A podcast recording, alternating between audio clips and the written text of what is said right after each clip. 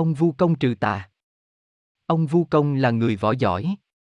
Năm ấy, đến kinh đô ứng thí, bỗng nhiên đứa tiểu đồng của ông thọ bệnh. Nghe đồn có tên thầy bói ở gần, ông đến đặt quẻ. Thầy bói nói. Mạng của tên tiểu đồng thì không sao. Ngặt mạng của ông rất nguy hiểm, không biết lo thì chết trong ba ngày nữa. Ông Vu Công hỏi. Có phương nào cứu được không? Thầy bói đáp. Đặt cho tôi 10 quan tiền, tôi làm phép dùng cho. Ông Vu Công tức mình, đoán rằng tên thầy bói bày đặt chuyện để ăn tiền. Ông về nhà mà chờ. Hai ngày đầu, không chuyện gì xảy ra.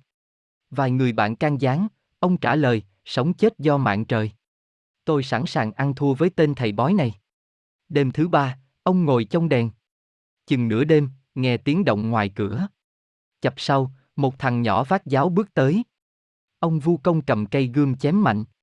Dòm kỹ lại, rõ ràng một hình nhân bằng giấy.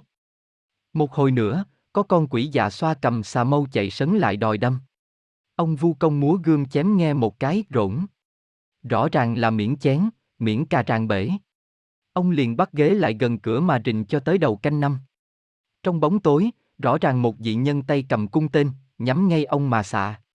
Ông chém trước, tên nọ ngã lăn, hoàn lại một hình bằng cây.